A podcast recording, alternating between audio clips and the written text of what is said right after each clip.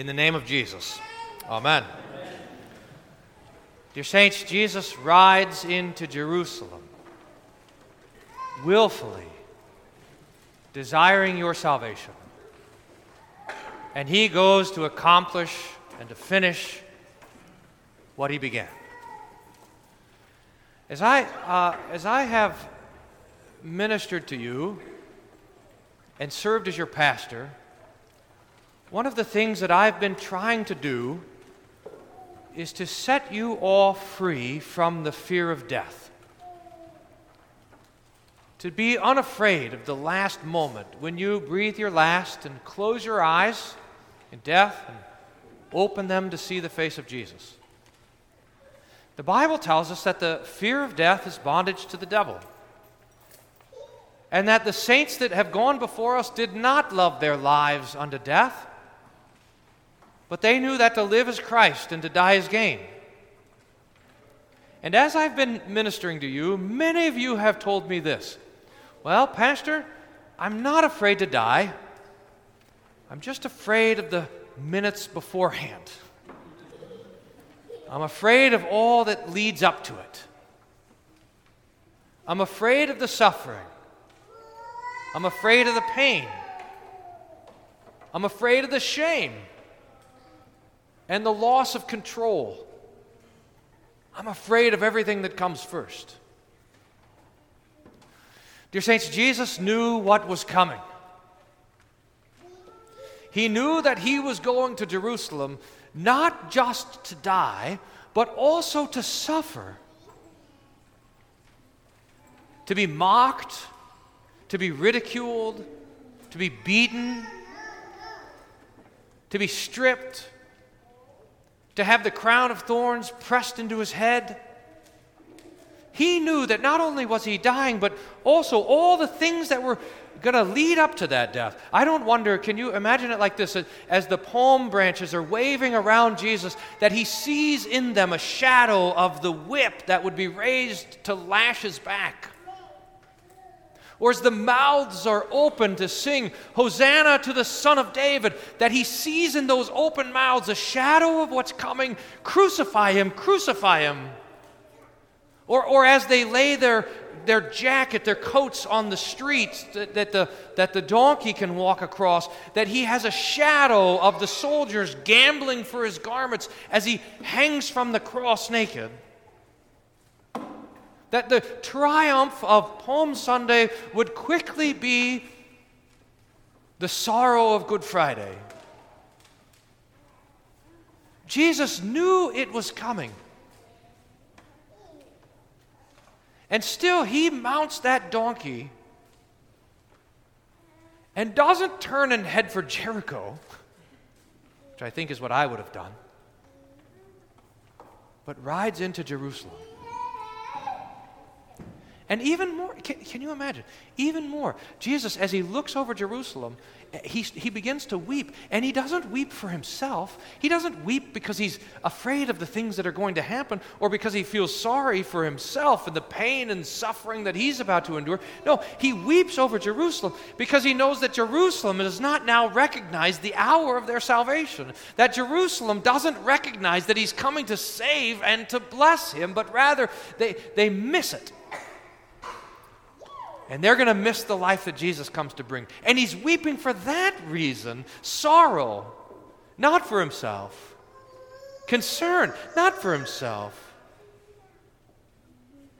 but out of love for those he came to save. Jesus sets his face, it says in Isaiah, like flint. In fact, the Isaiah text is the promise that is fulfilled today. It says, I was not rebellious. I turned not backwards. I gave my back to those who strike, and my cheeks to those who pull out the beard, and I hid not my face from disgrace and spitting. Jesus, out of obedience to the Father, and out of a desire to win our salvation, hands himself over to all of this suffering. Now, now, the danger here for us, and I suppose the danger of this week, of Holy Week, is that we hear of these things and we become indignant and angry. How could those people do such things? How could Pilate not let him go? Didn't he, he Barabbas, a criminal? Couldn't he have released Jesus? Or how could the Pharisees have done such a thing to cry for this man, innocent man's death and to have him all night through this trial and accusing him of all these wicked things? Or how could the soldiers have stripped him and put on the scarlet robe and, and, and pressed the crown of thorns into his head and to beat him with a stick as they mocked him, Hail, King of the Jews, and blindfolded him. Who struck you? And even the indignity of the, of the people walking by the cross, they're wagging their heads and they're mocking Jesus. Even the, the, the, the criminals crucified with him are joining in the whole thing. And we say, How could they do it? But this is the point. It's not, it's not for us to be indignant at all those that cause the suffering, because, dear saints, the suffering that Jesus endures is, is caused by your sin. It's not their fault that Jesus suffers. It is yours. And it is mine. Jesus hands himself over to the torture of crucifixion and the agony of Good Friday because he is taking your place under the wrath and righteous anger of God. Do you wonder why Jesus doesn't answer a single accusation? They're, they're accusing Jesus of all these ridiculous things that he never would have committed. Oh, you're a blasphemer, you're a murderer, you're an adulterer, you're a liar. And Jesus does not answer a single word. The sinless Son of God doesn't say a single thing to defend himself. Why? Because all of your blasphemy and all of your adultery and all of your murder and all of your lies and all of your deception and all of your sin is on him.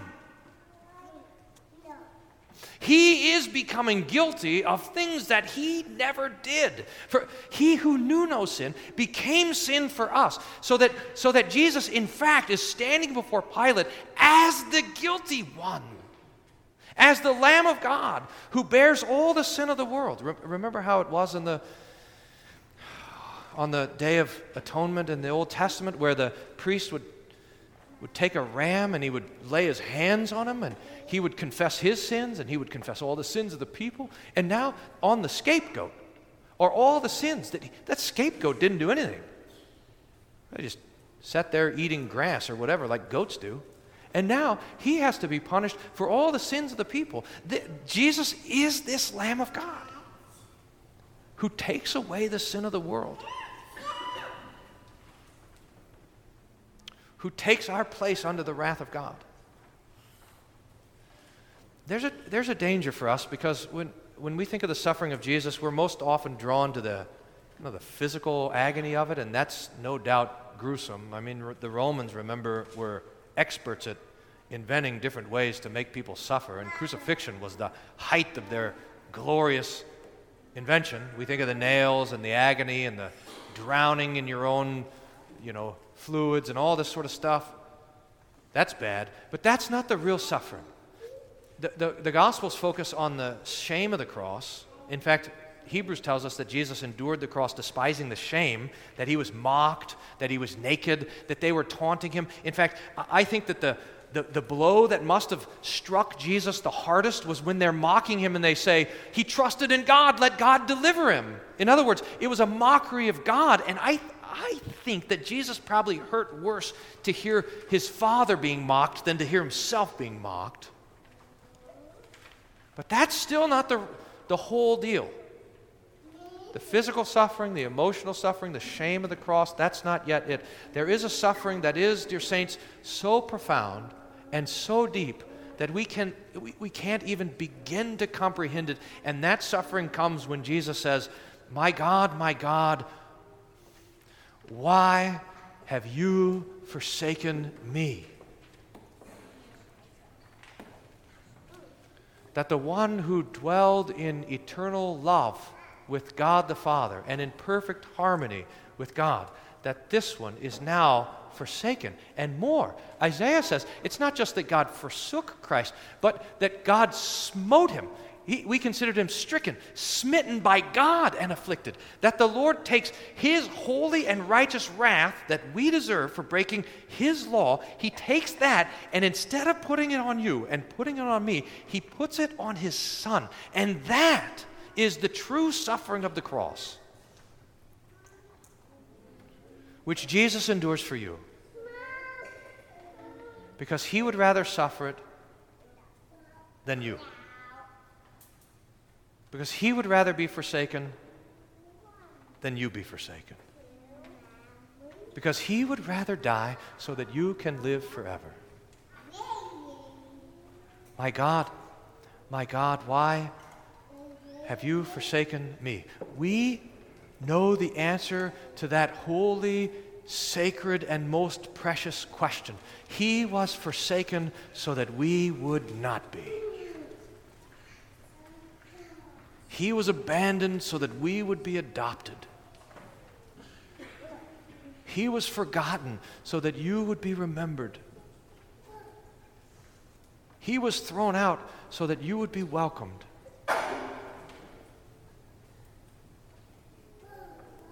He endured God's wrath so that you can have God's eternal life and smile and hope and peace. When Jesus sets his face to go to Jerusalem like flint, when he gives his back to the one who strikes, and his beard to the one who pulls, and his face to the one who spits, he does this all, dear saints, because he loves you. And he cannot imagine anything better. he cannot think of anything more beautiful. Ride on, ride on in majesty, in lowly pomp, ride on to die.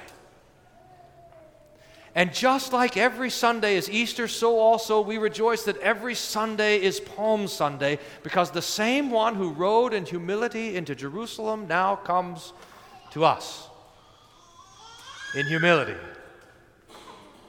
to save and bless.